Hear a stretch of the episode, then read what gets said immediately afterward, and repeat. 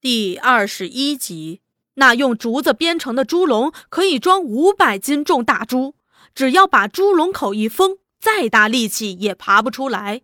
当有两人用一根竹竿扛上肩后，直奔为民镇而去。顺娘呼天抢地，一直被抬到快活林。二龟公问他：“要吃软的还是吃硬的？软的是听话接客，硬的呢？”他冷笑一声，把皮鞭一拍。叫你吃这个，顺娘恨声说：“当我还有一口气时，谁也别梦想碰我一下。”自然就招来一阵毒打。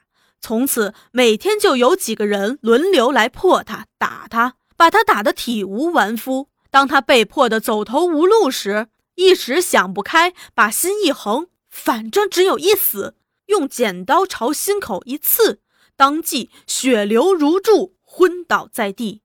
顺娘妈就是刚才见过的那位老人家，知道出了这惨事儿，他哭着去找那快活林二龟公拼命。那二龟公见顺娘伤得严重，料定好不了，口气软了，便说：“我们也是花了本钱的呀。”顺娘妈说：“我花钱赎。”二龟公也落得做个顺水人情，答应他赎。老人家把什么都当卖了。拼凑上一笔钱赎回那张卖身契，又央求邻居汪十五夫妇用门板把顺娘抬回家。顺娘没有死，在家里养了一年才好，从此一直住在娘家。娘帮学校做事，自己在乔俊家找短工打。老黄感动地说：“怪不得他对党、对红军有那样深厚的感情。”大林道。他入党的第二天，就把汪十五介绍给了党了。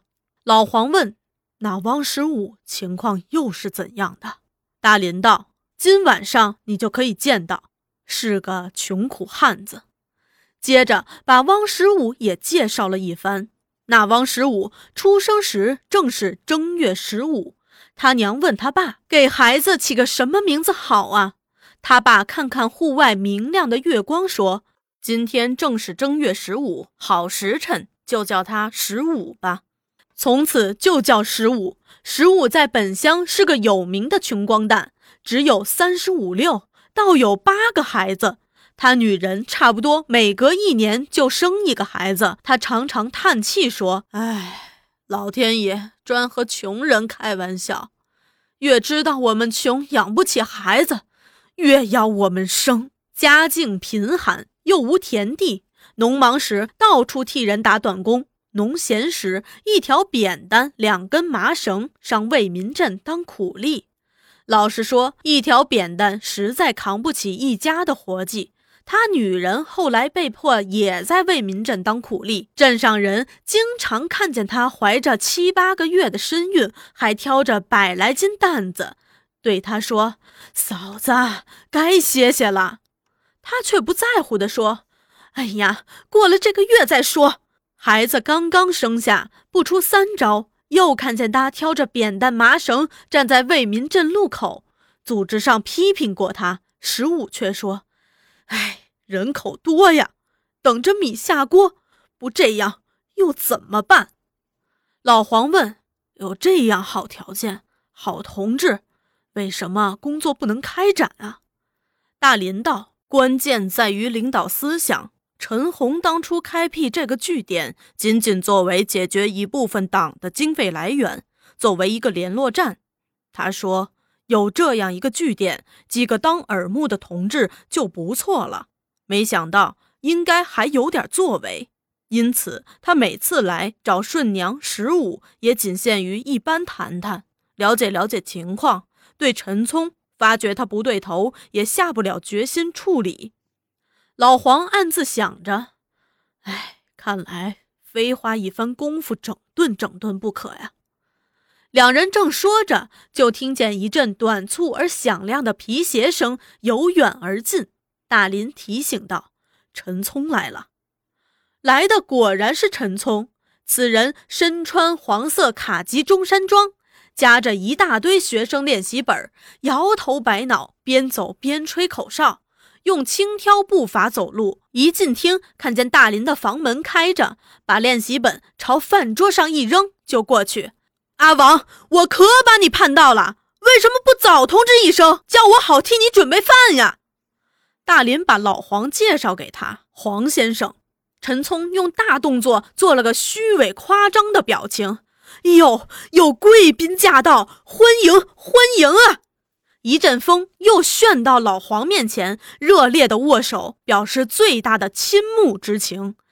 德惠先生，三生有幸。老黄故意赞扬他两句。听说你把学校办得很出色。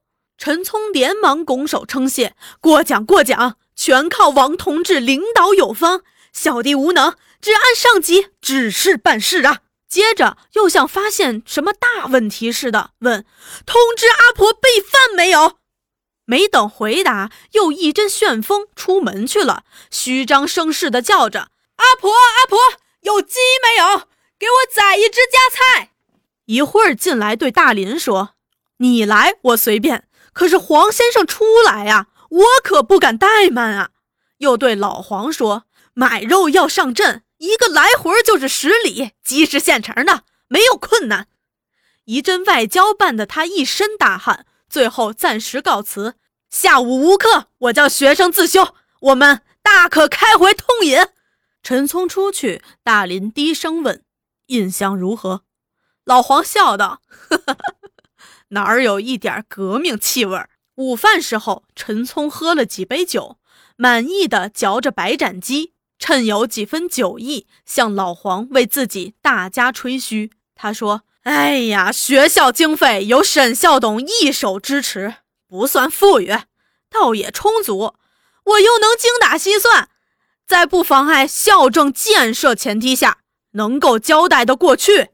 每个月总想办法多给组织进多的弄钱，这一点有王兄作证啊。你问学生有多少？”在这儿办学，哎，可不容易。初开办时，哎呦，只有三十来个人，乡人落后，不信洋学，拉也拉不来。我想，人少也得办啊，只要办得好，自然会来。果不出所料，一个学期下去，就增加到五十几，现在是快一百了。谈起妇女夜校，他更是眉飞色舞。妇女。必须解放，男女必须平等。我办妇女夜校就是本着这个宗旨。我在上课时候对他们大都这样讲。老黄打断他问：“你这样教法，环境允许吗？”陈聪满意道：“嘿，完全没问题。只要沈校董不反对，谁敢反对？何况他还把自己最宠爱的媳妇儿也送上来上学。”老黄又问：“你怎么知道沈孝董不反对啊？”陈聪做了个神秘的表情，低低的附在他耳朵边儿。嘿，这老头儿一年三百六十日不曾出门一步，耳目不明。除了我，也没人到他那儿去。学校的事儿，除非我告诉他，他什么也不知道。自然。我是什么真话都不告诉他的，对这种人还得办点外交呀。说着说着，得意的大笑。他一直喝得酩酊大醉，唱起《小寡妇上坟》，摇摇晃晃的摸进卧室去睡大觉了。欢迎收听由乐一有声为您带来的红色经典《风雨同江》。如果您喜欢收听，可以订阅本专辑和关注乐一。希望在以后的日子里，乐一陪伴您走过更多休闲时光。